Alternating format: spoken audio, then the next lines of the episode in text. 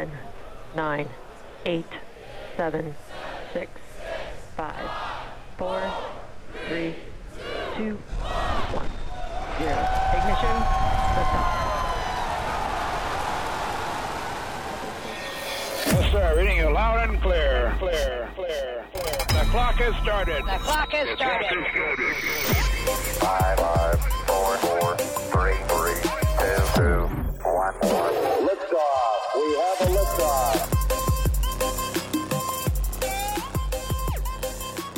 Всім привіт, друзі! На зв'язку подкаст Горизонт подій. І в сьогоднішньому епізоді ви дізнаєтеся про відпочинок команди, зліт Аполлонів, стикування та повернення додому. Залишайтесь з нами, буде цікаво. Поїхали! Відпочинок. Зачинивши люк, Армстронг дістав з кишені скафандра аварійний зразок місячної породи і поклав його на обшивку двигуна злітної ступені. До польоту деякі фахівці висловлювали побоювання, що місячний ґрунт може вступити в реакцію з повітрям, почати диміти, тліти або навіть самозагоратися. В такому випадку астронавтам слід негайно розгерметизувати корабель і виконати зразок. Але почавши подачу кисню, Армстронг і Олдрін нічого загрозливого не помітили. Згодом астронавти почали фотографувати місячну поверхню через свої ілюмінатори, щоб дозняти дві фотокасети і виконати потім разом із сміттям внутрішньокорабельну фотокамеру. Позакорабельну камеру, яку вони використовували під час виходу, Армстронг вже залишив за межами корабля. Вони зняли ранці портативної системи життєзабезпечення і верхнє місячне взуття, яке теж потрібно було викинути. Олдрін доповів землі, що на панелі управління, праворуч там де він стоїть, один перемикач знаходиться не в тому положенні, в якому потрібно, а вмикач запалювання двигуна з літної ступені взагалі зламаний. Найімовірніше це сталося, коли Олдрін повертався в кабіні ще з ранцем за плечима. З Х'юстона повідомили, що вмикач знаходиться в положенні вимкнено. Астронавти почали шукати, чим можна було б включити зламаний вимикач. Виявилося, що для цих цілей підходив фломастер, який у них був на борту. Після вечері Армстронг і Олдрін знову наділи шоломи і рукавиці і почали готуватися до розгерметизації кабіни. Х'юстон дозволив їм відкрити клапан не тільки переднього, а й верхнього люка, щоб розгерметизація пройшла швидше. Астронавти викинули через відкритий люк непотрібні речі. Сейсмометр на поверхні зареєстрував падіння обох ранців. Закривши люк, астронавти за погодженням з ЦУПом відключили телекамеру. Вона все одно не змогла показати зліт, так як живлення припинилося в момент розділення ступенів. Коли Армстронг і Олдрін зняли шоломи і рукавички, вони відчули їдкий запах місячного пилу. Астронавти протерли обличчя і руки вологими серветками та рушниками. Частка місячного пилу потрапила Армстронгу в око, але їй вдалося без проблем дістати. Вичистити до кінця місячний пил з під нігтів ні Армстронгу, ні Олдріну так і не вдалося. Відповівши на ряд питань фахівців із землі, Армстронг і Олдрін прибралися в кімнаті і стали вкладатися спати. Відпочинок довелося проводити в скафандрах. У перших астронавтів на місяці ще не було гамаків, тому Олдрін розташувався на підлозі. На післяпольотному опитуванні він говорив, що у нього було краще спальне місце. Витягнутися на весь зріст було неможливо, але можна було лягти на спину і впертися ногами в бічну стінку або поставити ноги на підлогу, зігнувши їх в колінах. Можна було також повернутися на будь-який бік. Армстронг влаштувався на обшивці двигуна з літного ступеня. Щоб ноги не звисали на підлогу, він зробив петлю з мотузки, якою астронавти прив'язувалися в польоті в стані невагомості.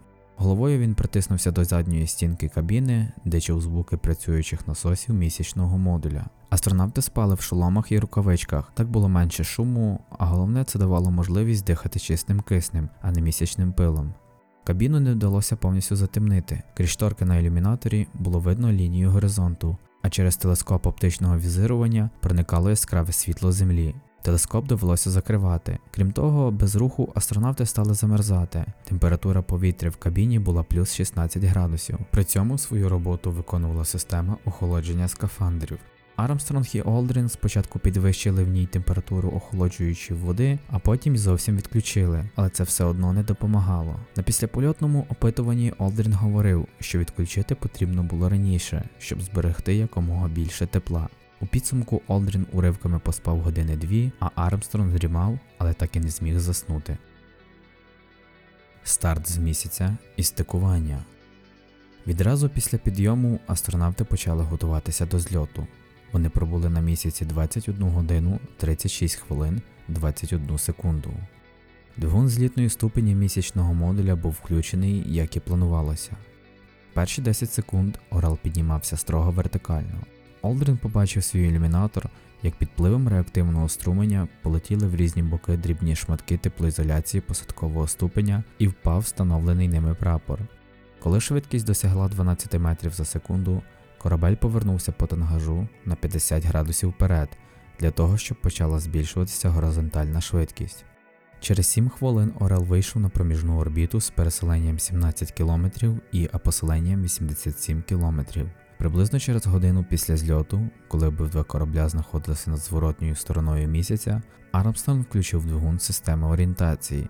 Місячний модуль перейшов на майже кругову орбіту, пересилання якої піднявся до 83 км.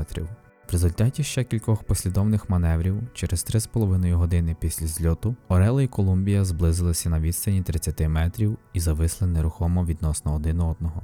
Щоб краще роздивитися злітну ступінь місячного модуля, Колінс попросив Армстронга трохи розвернути корабель. Виконання цього маневру призвело до складання рамок трьохосьового гіроскопа в навігаційній системі Орла. Далі Колінс вручну провів остаточне зближення і стикування, після чого виникла сильна циркуляція кораблів відносно одне одного. Вона була викликана включенням маневрових двигунів Орла, які підтримували його орієнтацію. Колінзу вдалося стабілізувати кораблі і завершити стикування, хоча він уже подумав про те, що доведеться робити другу спробу. Далі він відкрив люк і передав Армстронгу і Олдерну порохотяг. Вони, наскільки це було можливо, почистили скафандри і все, що потрібно було перенести в командний модуль. Колінс став третьою людиною, яка побачила місячний ґрунт. Армстронг, не відкриваючи, показав йому пакет із зразками. Незабаром після того, як Армстронг і Олдрін перейшли в командний модуль, злітна ступінь орла була скинута. Вона залишилася на орбіті, але з часом повинна була впасти на місяць. Колінс семисекундним включенням двигунів системи орієнтації відвів Колумбію на безпечну відстань. Коли маневр був завершений, Армстронг і Олдрін зняли свої скафандри, які були надіті на них з попереднього дня. Оператор зв'язку в Х'юстоні повідомив астронавтам, що їх політ основна тема світової преси. Вітальні телеграми від зарубіжних лідерів продовжували надходити в Білий Дім безперервним потоком. Свої вітання екіпажу Аполлона 11 і президенту Ніксону передав радянський прем'єр-міністр Олексій Косигін, а радянські космонавти виступили з вітальною заявою. Дорога додому. На початку 31-го витка, коли корабель перебував над зворотньою стороною місяця, був включений його маршовий двигун. Він відпрацював 2 хвилини 28 секунди. Після цього Аполлон 11 перейшов на траєкторію польоту до Землі. Астронавти повернули його носом в зворотню сторону, щоб пофотографувати місяць, який віддалявся. Згодом вони перевели командно-службовий модуль в режим пасивного термічного контролю, тобто увімкнули повільне обертання навколо повздовжньої осі. А після цього у екіпажу почався 10-годинний період нічного відпочинку. На сьомий день польоту, 22 липня, незабаром після того, як астронавти прокинулися, Аполлон 11 перетнув невидиму межу, за якою гравітаційний вплив Землі на нього ставав більше місячного. Від місяця вони віддалилися на відстань 62 тисяч кілометрів, а до Землі залишалося 322 тисячі кілометрів. Оператор зв'язку в Х'юстоні повідомив екіпажу останні новини, з яких астронавти дізналися, що тільки чотири країни на планеті все ще не проінформували своїх громадян про політ Аполлона 11 і про посадку людей на місяць. Це були Китай, Північна Корея, Північний В'єтнам і Албанія. Астронавти дізналися також, що ввечері президент Ніксон відправиться до Тихого океану, де через день буде вітати їх на борту авіаносця Хорнет відразу після приводнення. А днем раніше радянська автоматична станція Луна 15 зазнала катастрофи у морі Криз. Трохи згодом у Аполлона була проведена проміжна корекція курсу номер 5 перша на зворотньому шляху. В кінці дня астронавти провели телетрансляцію. Перед її початком вони зорієнтували корабель таким чином, щоб через різні ілюмінатори можна було показати і Землю, і місяць. Потім під коментарі Армстронга глядачі побачили герметичні контейнери зі зразками місячного ґрунту. Олдрін розповідав про продукти, які астронавти вживають в їжу, і показав, як вони намазують пасту шинки на шматок хліба, а також на порожній банці продемонстрував роботу гіроскопа. Колінс для дітей показав, як поводиться вода в невагомості, і пояснив, як екіпаж п'є воду з водяного пістолета. 23 липня екіпаж провів останню телетрансляцію. Підводячи підсумки, астронавти говорили про значення польоту і подякували десяткам тисяч людей на землі, зусилля яких забезпечили успіх експедиції. Перед відбоєм екіпаж був проінформований про те, що через погодні умови в розрахунковому районі посадки точку приводення вирішено пересунути приблизно на 400 км далі по курсу. Цього передбачалося досягти за рахунок використання аеродинамічних переваг командного модуля а авіаносець Хорнет повинен був встигнути до нового місця призначення. Повернення на землю 24 липня, відразу після підйому астронавтів, Х'юстон повідомив їм, що останню корекцію траєкторії не потрібно буде проводити. Незадовго до входження в щільні шари атмосфери Землі службовий модуль був відділений і відведений від командного. Останній був розгорнутий тупим кінцем вперед, на 195 годину, 3 хвилину, 6 секунду польотного часу Аполлон 11 на висоті 122 км від поверхні Землі увійшов в щільні шари атмосфери зі швидкістю 11 км за секунду. А через 15 хвилин корабель приводнився в 3 км від розрахункової точки і в 24 км від авіаносця Хорнет в Тихому океані. Експедиція тривала 8 діб, 3 години, 18 хвилин і 18 секунд. На воді командний модуль спочатку опинився догори дригом, носом у воду. Однак через 7 хвилин 40 секунд за допомогою бортових надувних балонів він був перевернутий в штатне положення. З вертольота були скинуті три аквалангіста, які прикріпили до командного модуля понтон круг. Коли вони відпрацювали, з вертольота було спущено два надувні човни та аквалангіст в скафандрі біологічного захисту. Він обробив люк командного модуля дезінфікуючим засобом, відкрив його, передав екіпажу три таких самих скафандра і знову закрив люк. Астронавти наділи скафандри і по черзі занурилися в надувний човер. Армстронг першим, за ним Колінс і Олдрін. Аквалангіст не зміг закрити люк корабля. Тому на допомогу йому прийшов Армстронг, але теж не зміг. З цим завданням впорався Колінз. Аквалангіст обробив скафандри астронавтів розчином йоду. Тим часом Хорнет був вже за півтори кілометра від місця приводення. Екіпаж підняли на борт вертольота і доставили на авіаносець через 63 хвилини після приводнення. Через 2 години 5 хвилин туди ж доставили і Колумбію. З вертольота астронавти перейшли в мобільний карантинний фургон, де їх чекали лікар і технік. На авіаносець для зустрічі екіпажу Аполлона 11 прибули президент Річард Ніксон, директор НАСА Томас Пейн, а також астронавт Френк Борман. Трохи згодом президент Ніксон привітав астронавтів через скло дверей карантинного фургона.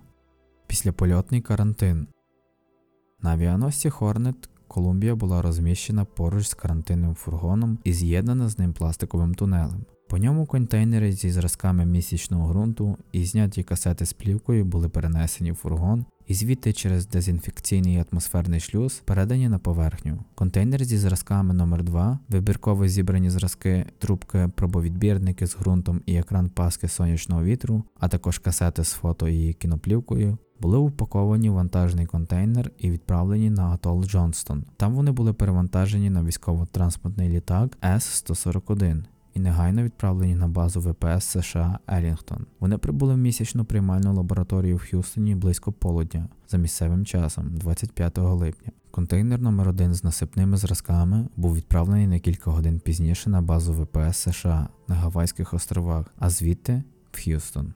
Після прибуття в місячну приймальну лабораторію касети з плівкою протягом декількох годин стерилізувалися в автоклаві, після чого були відправлені в фотолабораторію. Перед стерилізацією касет стався випадок безпосереднього контакту людини з місячним ґрунтом. Один із фототехніків голими руками взяв касету, яку астронавти впустили на місяці, і забруднив руки місячним пилом. Він уже був в карантині як один із співробітників лабораторії, які будуть перебувати з астронавтами, тому йому довелося тільки прийняти п'ятихвилинний дезінфікуючий душ. Контейнери із зразками пройшли подвійну стерилізацію, спочатку ультрафіолетовими променями, а потім надецитатною кислотою. Далі їх ополоскали стерильною водою і просушили азотом, після чого через вакуумний шлюз вони були поміщені у вакуумну зону, зону зразків місячного ґрунту місячної приймальної лабораторії. Відкриття контейнерів було відкладено через нестабільний тиск у вакуумній зоні. Фахівці підозрювали невеликий витік в одній з рукавичок, за допомогою яких можна було маніпулювати зразками. У другій половині дня, 26 липня, перший контейнер був розкритий. Розпочалося фотографування, каталогізація і попереднє вивчення зразків місячного ґрунту перед тим, як передати їх 142 науковим інститутам і лабораторіям. На негерметичну рукавичку наділи іншу і склеїли їх стрічкою, але не минуло й тижня, як вони порвалися. Більшість місячних зразків зазнали впливу земної атмосфери, а двох технічних співробітників довелося відправити в карантин. Поки фахівці вирішували, що робити, робота в вакуумній зоні була припинена. В результаті було вирішено заповнити вакуумну зону азотом. 5 серпня стався другий випадок витоку, на цей раз з автоклава. Після цього інциденту в карантин потрапили ще 4 техніка. Загалом в ньому знаходилося вже 23 людини. Друзі, всім дякую за прослуховування подкасту Горизонт подій. Дякую, що ви залишаєтесь нами та слухаєте. Підписуйтесь на наші сторінки в соціальних мережах Фейсбуці, Твіттері та Телеграмі. Радьте подкаст своїм друзям. І вже традиційно, якщо ви слухаєте подкаст в Apple Podcast, не забувайте ставити рейтинг та оцінювати подкаст Горизонт подій. Якщо у вас є бажання, то подкаст можна підтримати на Патреоні. Дякую всім і до наступних епізодів. Всім космос!